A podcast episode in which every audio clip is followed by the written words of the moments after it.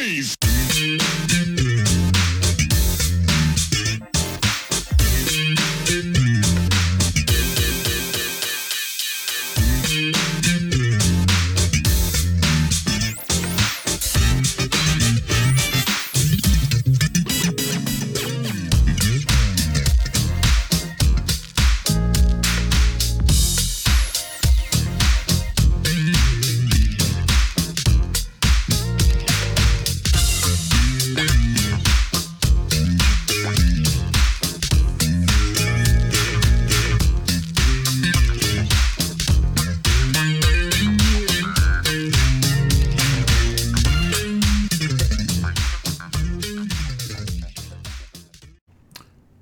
Was your uh, perspective with uh, the disco influence coming in to the scene, you know, and, and how that changed things?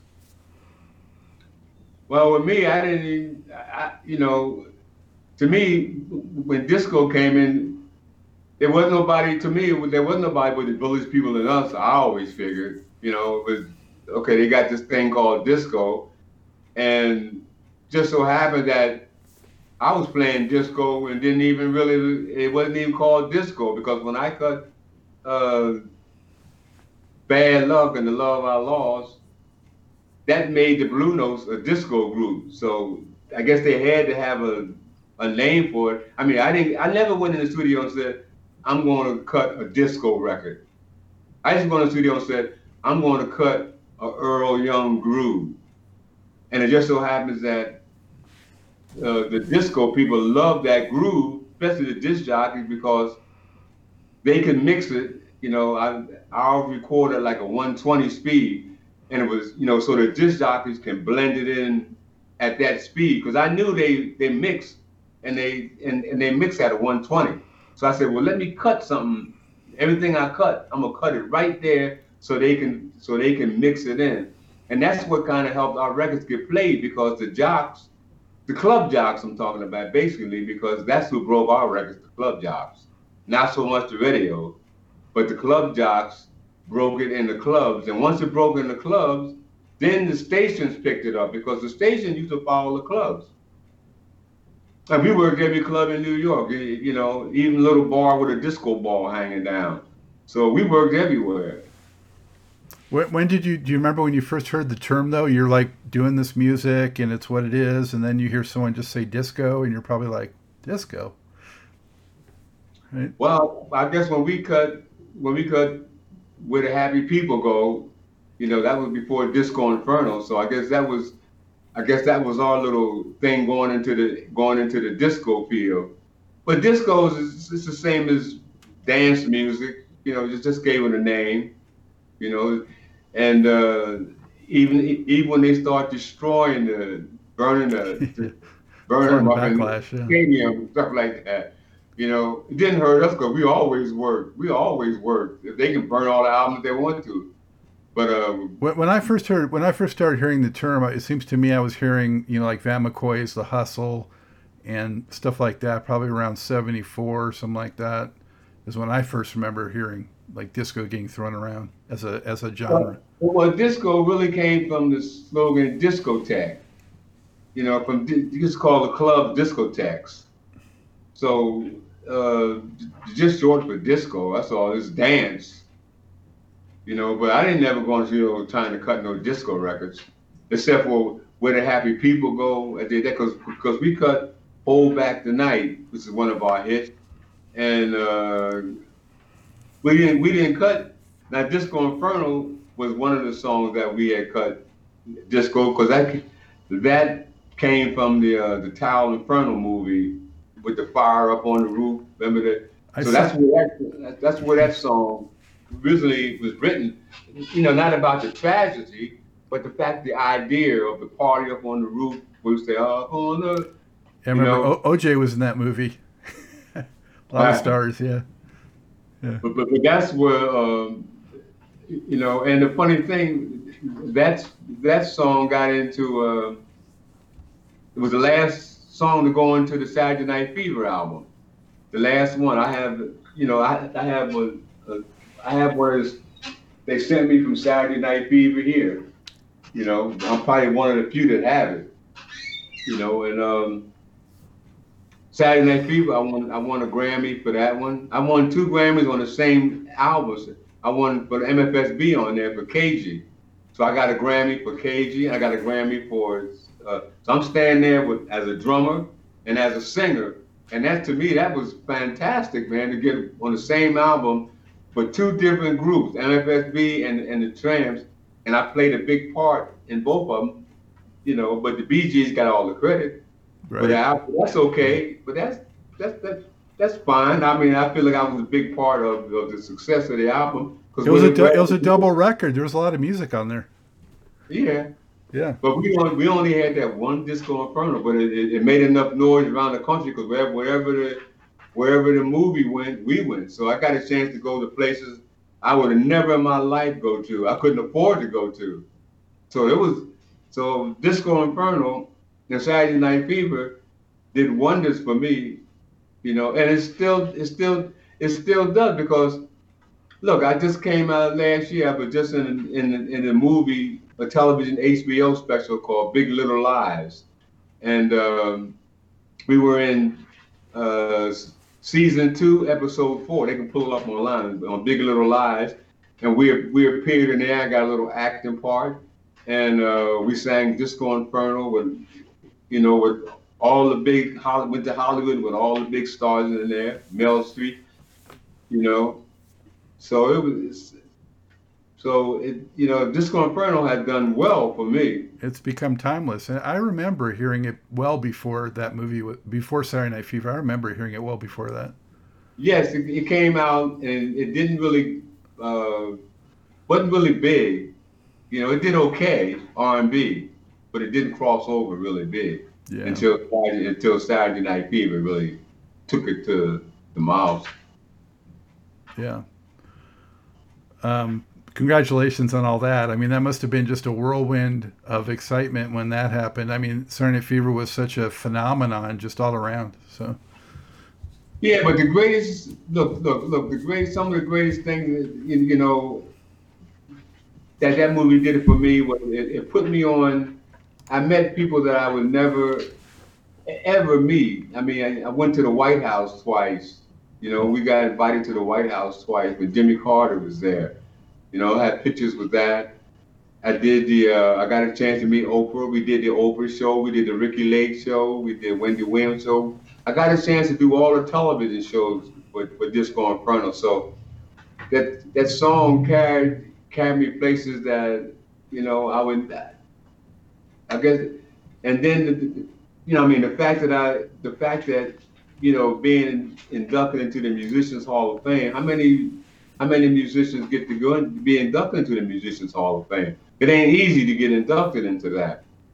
And uh, probably my my drums and stuff will wind up in the museum down there because uh, Joe Chambers, who runs the uh, museum, and you know, he's a great he's a great guy, man. And um, I'll probably have probably put all my stuff down in Nashville do you have uh, any count of how many records you've appeared on?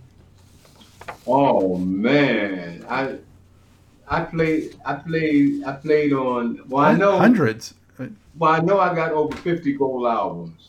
That I know, and and some of them, you know, I don't. Some, some of them I didn't even bother to even get. I mean, I got so many, you know, because I said, well, this is enough, you know, because a lot of them was offered to me, and I said, well, what I'm gonna do with them? They just they just hang like wallpaper.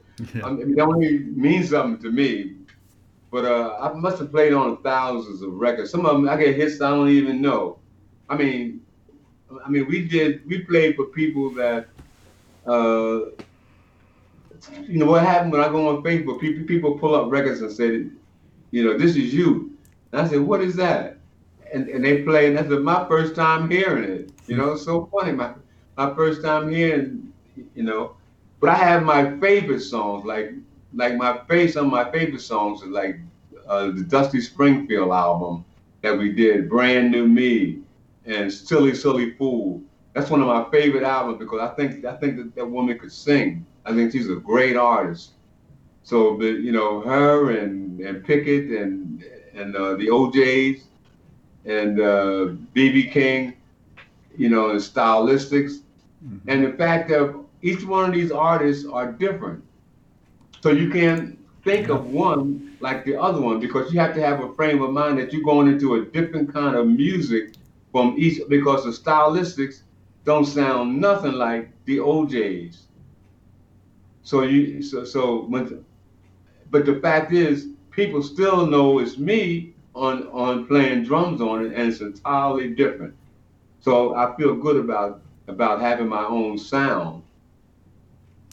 Yeah, in, that uh, vein, Earl, you know, I've read that people say that you have the equivalent of perfect pitch for drumming. Um, I don't know if you've seen that term, infallible rhythm. I saw written. Um, yeah. So, do you buy into that? Is it true? I mean, how do you feel yes, about that? Yes, I do, because I because because I got picked when I couldn't even read music. So, and I, and I used to wonder why.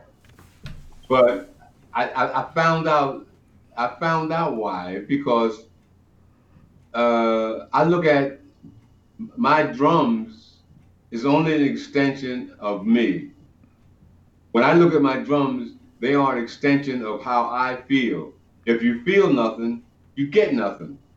So when I look at my drums as a part of me, when I when I play, it's not just playing the drums. I'm playing a part of me. This is an extension of me. When I sit when I sit behind them in the studio, they're they're just putting out what I'm feeling and thinking. And timing timing is one of your most important things about playing drums. I don't care how fancy you are, timing is the most important thing. And my four on the floor, my four on the floor is like a clock. And that's always that's always been always been my clock. When I hit that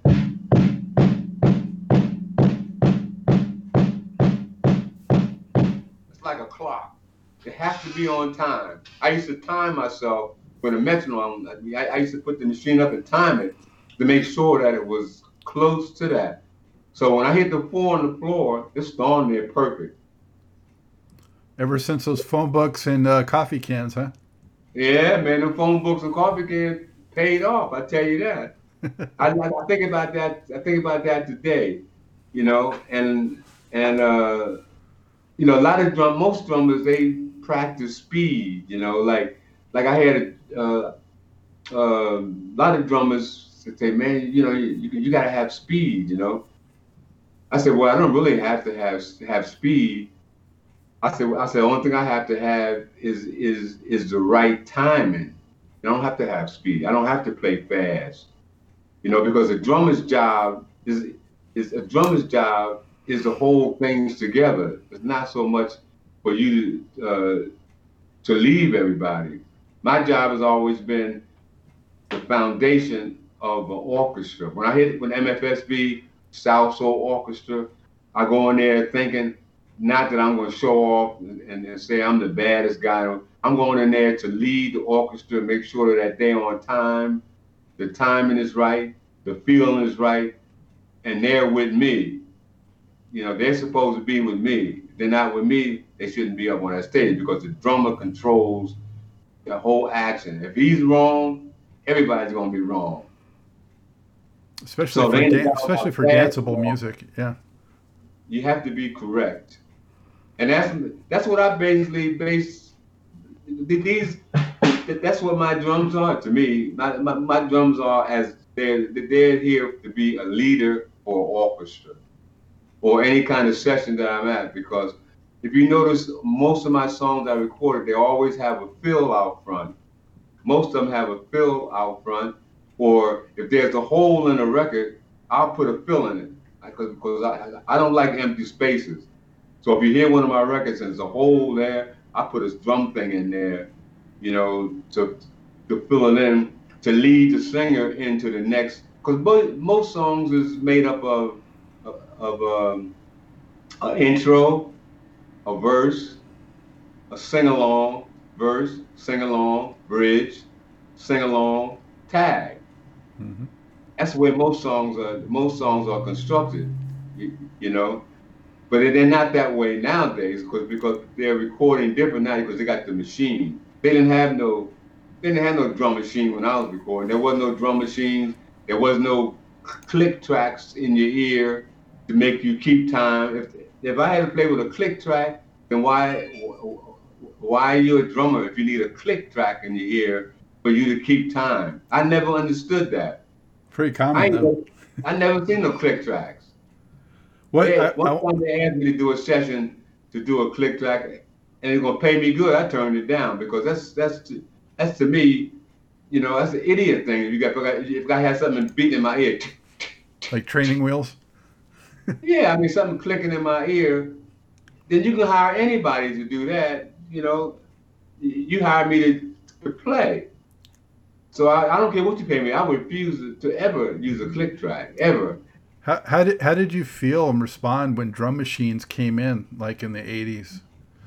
I bought actually when drum machines when when uh um drum machines came in, the song called Rockit started it. Herbie. That, Yeah. that was the yeah, Herbie. That was the first time I heard some mechanical, all mechanical. I said, "Oh, this is." I knew it was going to end for me when that came out because anytime you can use all this all this mechanical stuff and and people buy it, I say, "Oh, the end is coming."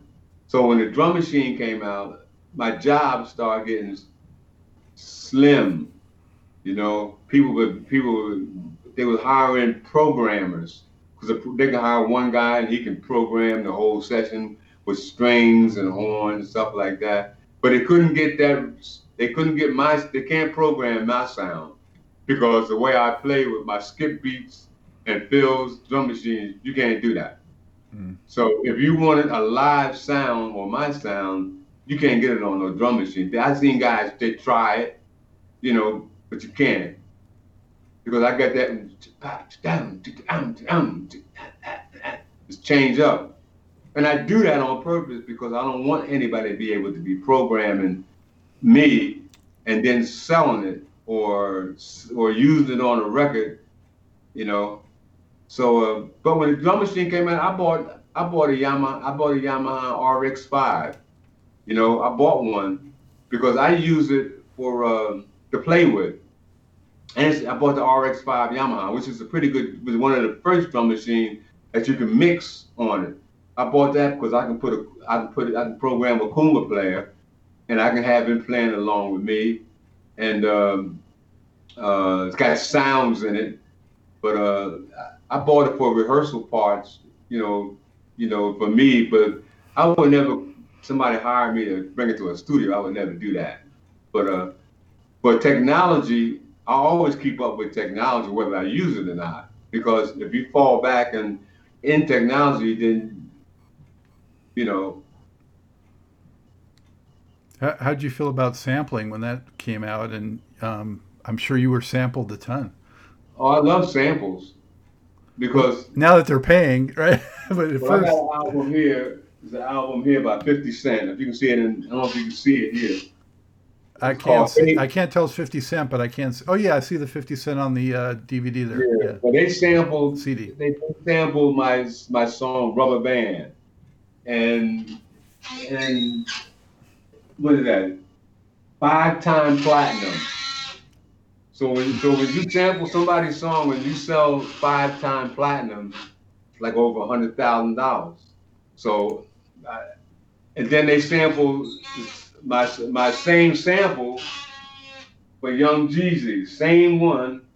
Young Jeezy samples it. Then over here, the same song, same one, Rubber Band. Mary J. Blige here, she sampled the same thing. They was the same, record company, I guess. So Wow. Did, did you ever imagine that you'd see something like that?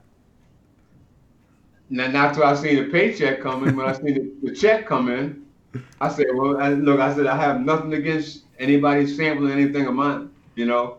So, uh, most of the time they don't sample too much anymore now. Most of, you know, cause music is, music is changing.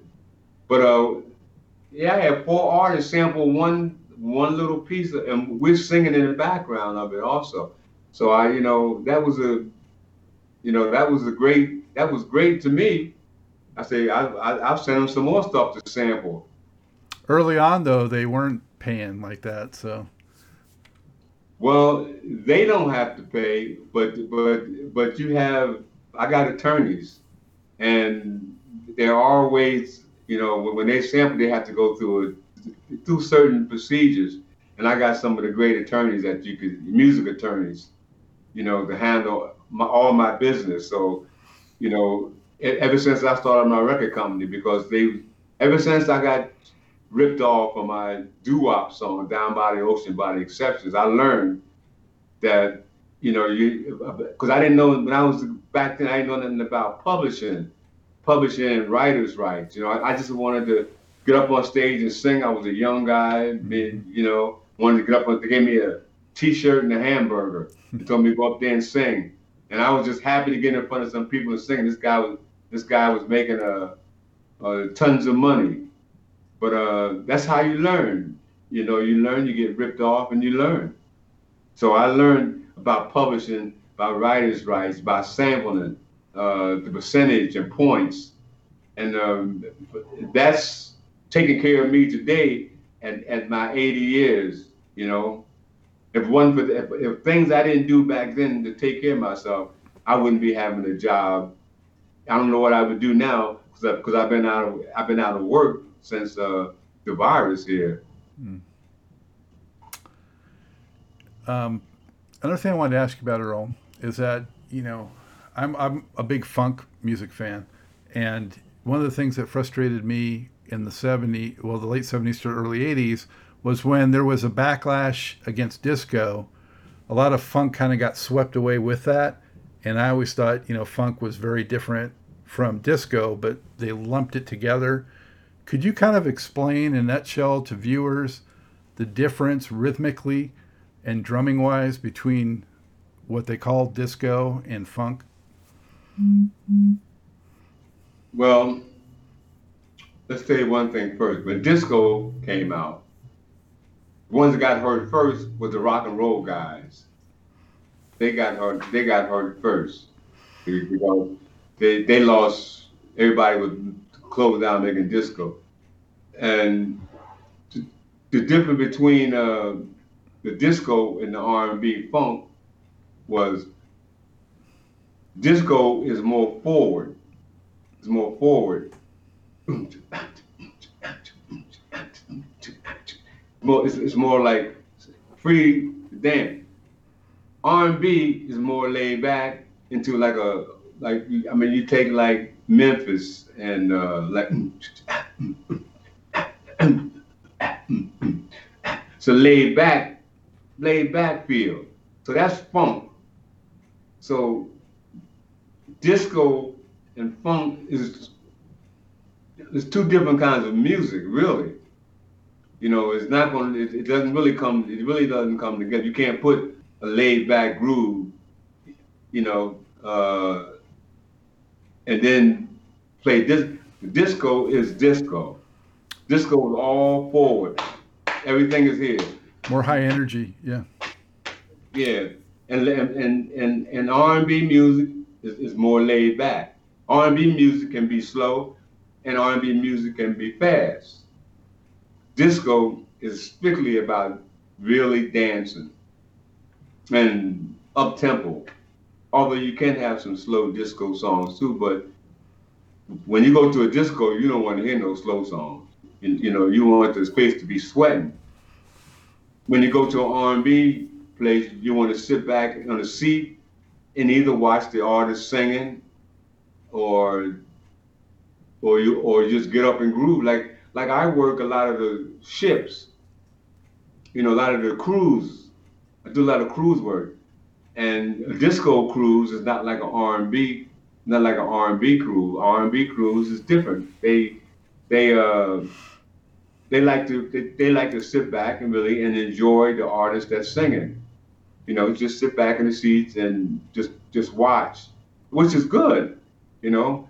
But mostly disco, people want to be a part of what you're doing. They want to, you know, they want to get up and make noise and dance and, and sing along with you, you know. And um, which is all good too. So it's it's really about to me it's about what you like. You know, we don't sing too much R and B. We don't we don't do R and B shows. We do basically all dance shows. When when when they when we get booked, people come to dance, shout, turn that mother out, burn baby burn. That's what they look for us to do. They don't look to sit down. And if they're sitting down, all I gotta do is say, get up and get in the aisles, and they up right away. Dance in the aisles, up on stage dance. That's what we about. We about if you were back in the day, everybody used to go dancing back in the day. I mean, to, to the uh, the, the um, discos. So we're just reviving. Most of the people in the disc back then now is my age. Some young, but they snuck in, and some is younger. But they were all dancing back then, you know, just like John Travolta did in the movie. So what we're doing, we reviving their old, making them have memories of of what they did when they were didn't have any children or or they were single. They had all their hair. The guys Poly- polyester and bell bottoms and yeah. yeah. I tease the guys and say, yeah, now you remember when you had all your hair up here now, right? It's all gone, you know. And they be laughing, man. I said, yeah, the women, you didn't have no children. You can go anywhere you wanted to go. You need no babysitters, you know. So we take them back to the good times when they were, you know, free and uh, and it's the same thing with R&B music too. The same thing because when it, when they go when the R&B crowd go to R&B show, they sit there and they can remember the days when they were dating and dancing in the house parties and so you know I guess without music the world wouldn't go. Uh, music touches you like nothing else can, and and brings back memories like nothing else can. Absolutely. Yeah. So I feel lucky. I feel lucky to still be here, to uh, to be able to share uh, a lot of great memories and still be able to perform. You know, I'm not as fast on my feet as I was in '79, but if I can still get down a little bit, you know. do you do you ever get a little tired of playing some of those songs over and over again? How do you keep it fresh and fun for yourself? Every time I jump in my mm-hmm. car, my car, my truck, I hear one of my songs. You know, so so I keep it. So I keep it tuned to Siri. I keep it on there. So when I get in there, who pops up? Where the happy people go? So it's always fresh to me when I hear it. You know, because as soon as I hear it, it gives me a flashback. Oh yeah, yeah, that was that was that man. That was. And like I said, one of our songs plays somewhere every day.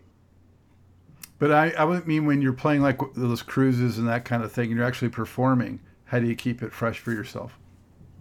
Oh, well, most of my original guys are gone. Um, most of the guys I had been with me like 30 years because we broke up. The Trammps broke up in '79, and I got new guys been with me over 30 years. So we're like we're like family. I mean, you know, Antoine Antoine Young, Rennie Rankins, AJ Jackson. These are my other three guys.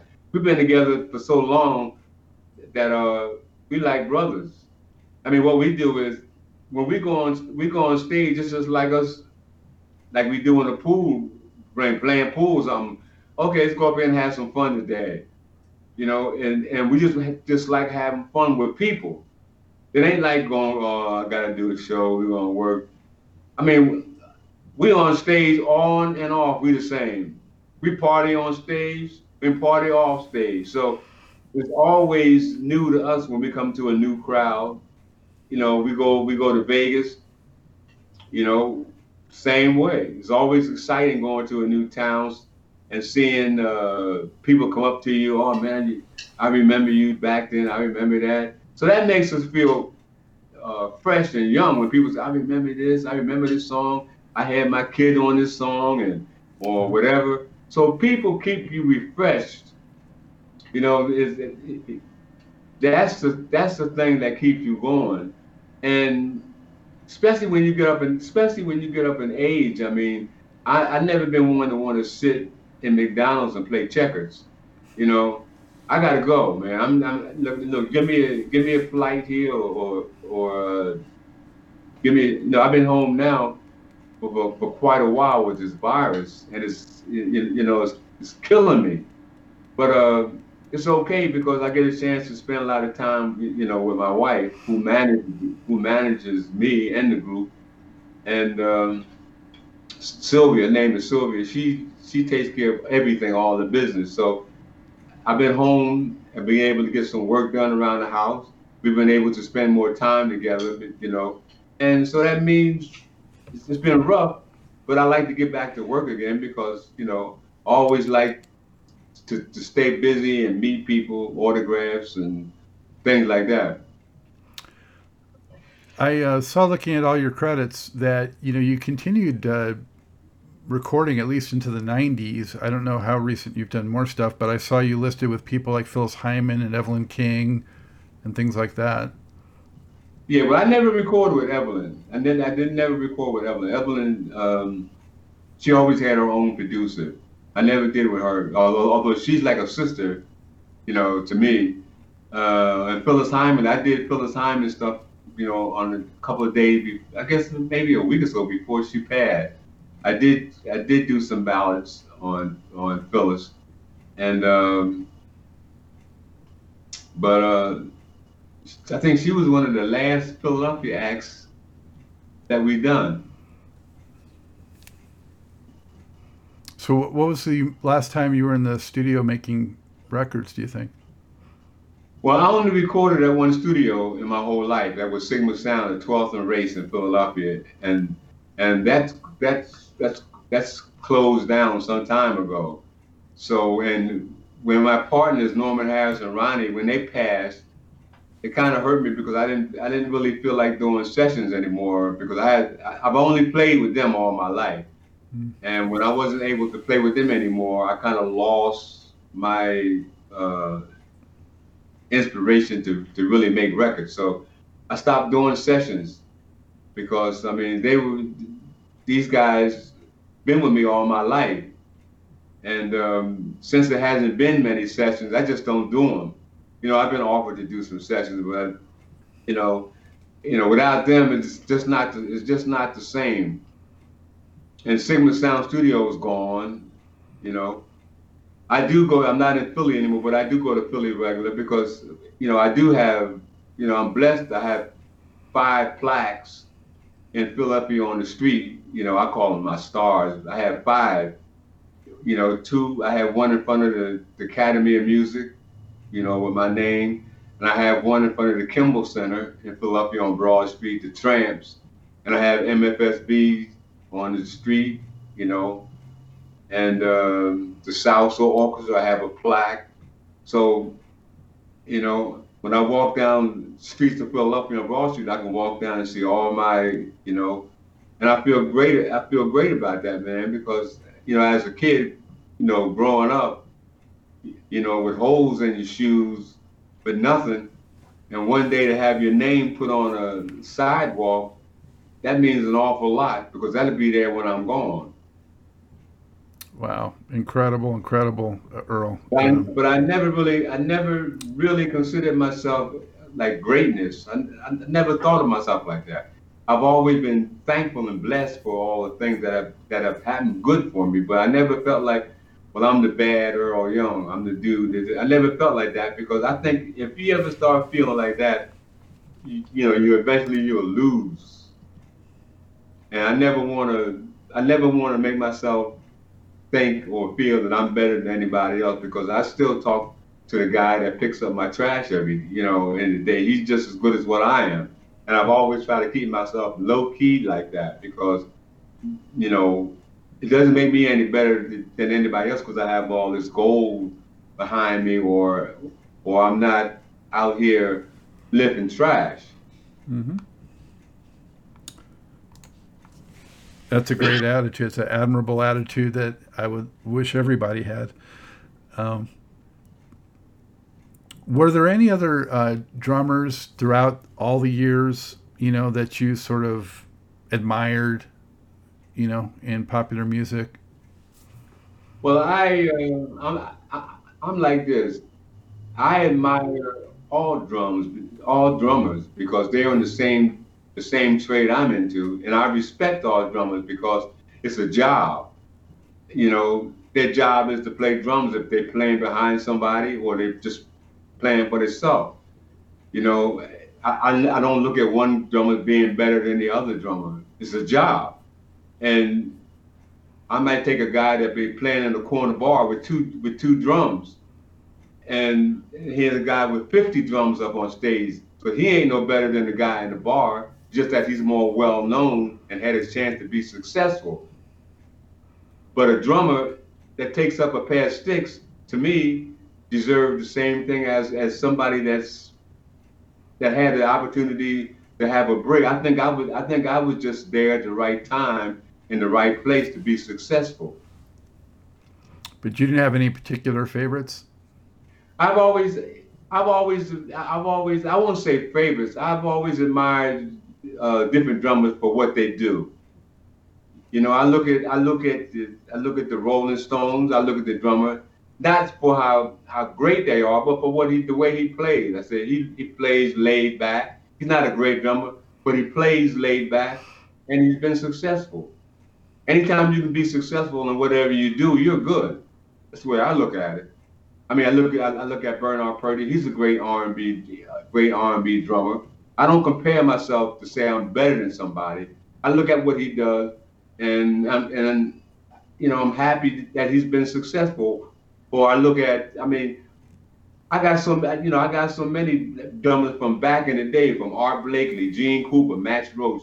I look at the old timers and I look at them and I see what they did, and I still have respect for them. And I look at the drummers today that's coming up, but I don't compare one and say one is better than the other one, or or I don't even say that I'm better than another drummer this is what I do, this is my style, and I've been successful at doing it. So I look at another drummer, you know, like I look at Gene Krupa, you know, I look at some of the old tapes, and and I won't say that he's uh, the best drummer. I said he's good at what he does.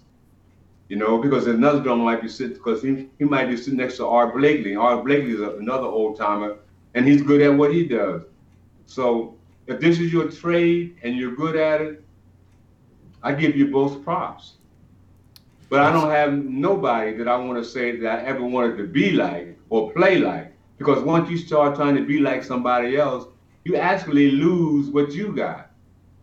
So if I sit back and say, oh man, I want to play just like this guy, then they won't know who, who I am.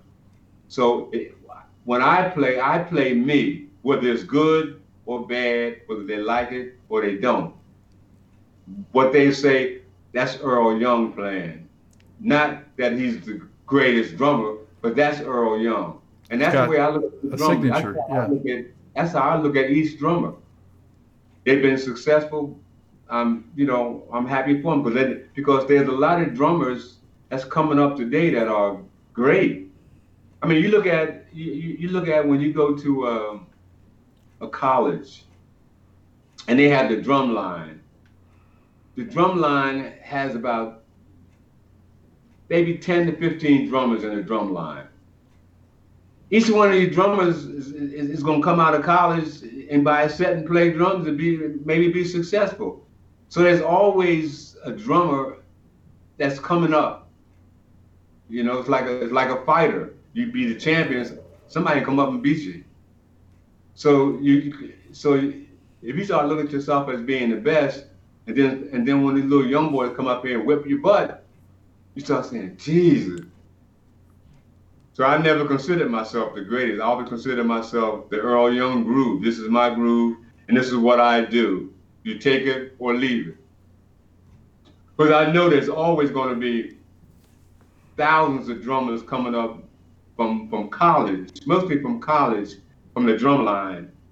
You know, each school has a drum line these guys can play. I mean, you can you, if you can play a drum line, you learn to play. I didn't learn from the drum line, but most college guys that, that that's in the drum line can play, mm-hmm. and most of them can read music. So when they get get older, they're gonna be drummers. You know, people don't look at it like that, but I know because I know. You know, when I started up, I came up through well a little harder than they did, but I was determination. I had determined that I was going to be great. I had that determined in, in, my mind when I was a kid that I was going to be successful and I wasn't going to let nothing stop me from being successful. The ups and the downs and little club bars I worked into where they don't pay you no mind, they turn your back, sit a beer bottle on your drums. You know, I mean, I worked these houses, man. They put a chicken sandwich on your drum while you're playing and they talking to somebody. But, uh, you know, I came up through the hard way. I, you know, that's just that's just different for me and then from a guy going to school to learn how to play. So mm-hmm. I, you know, I respect that. Now I heard that um, you're involved in a, a documentary being made. Is that true? Yes, yeah, yeah. We have a movie. It's going to be coming out um, early part of 21. Uh, I don't know who's going to be in it. You know, I'm thankful that I that I'm going to be in it. We, you know, they got a closure where you really can't talk too much about things coming out.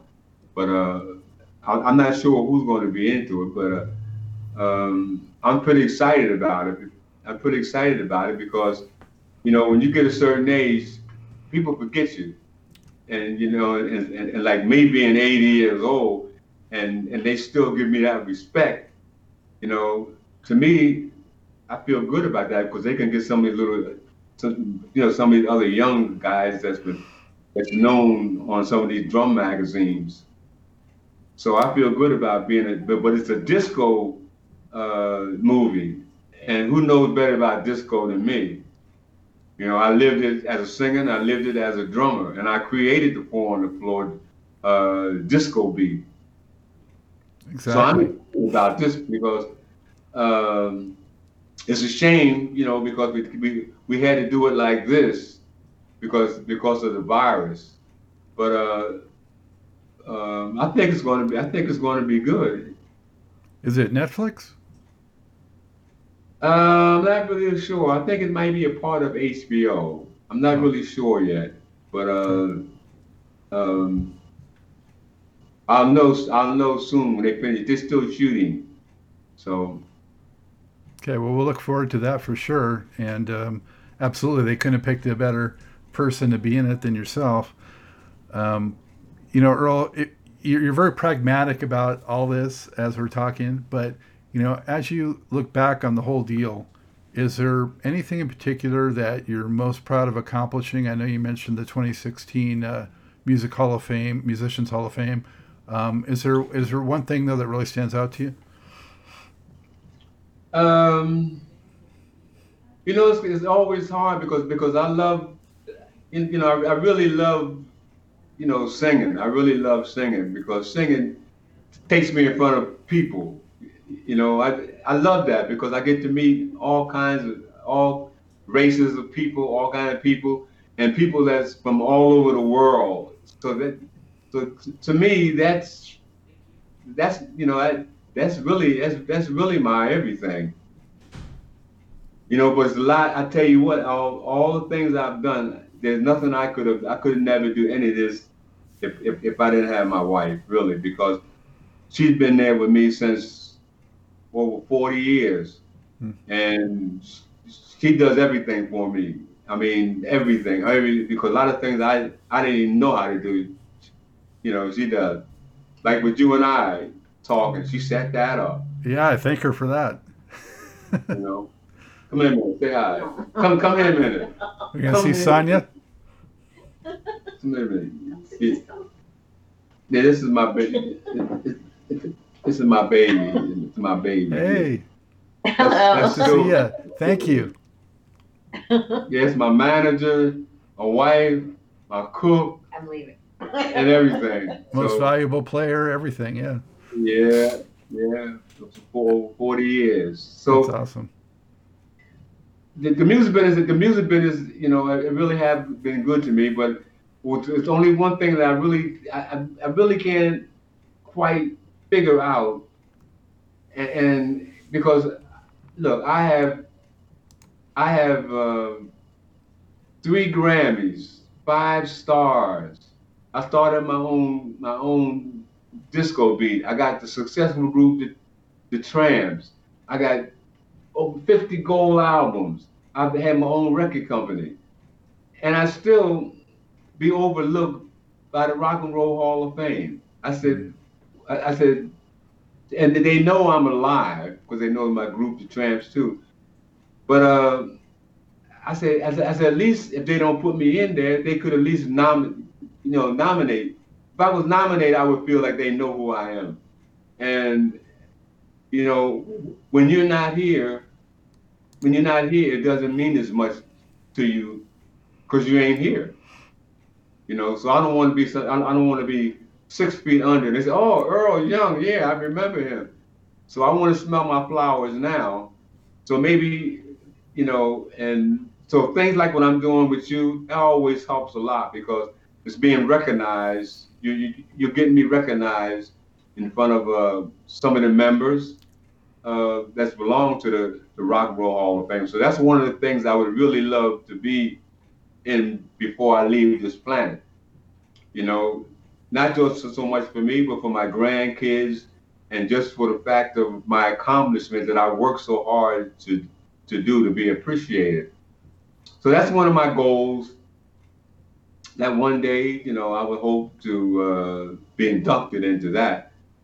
You know, I was talking to the the uh, Joe Chambers at Nashville in the Musicians Hall of Fame, and there's a thing called the Riff that they're thinking about uh, inducting me in. The, the Riff is when you have a special gift that you do on a record that nobody else does, and they give that award out to uh, you know Garth and a lot of other artists.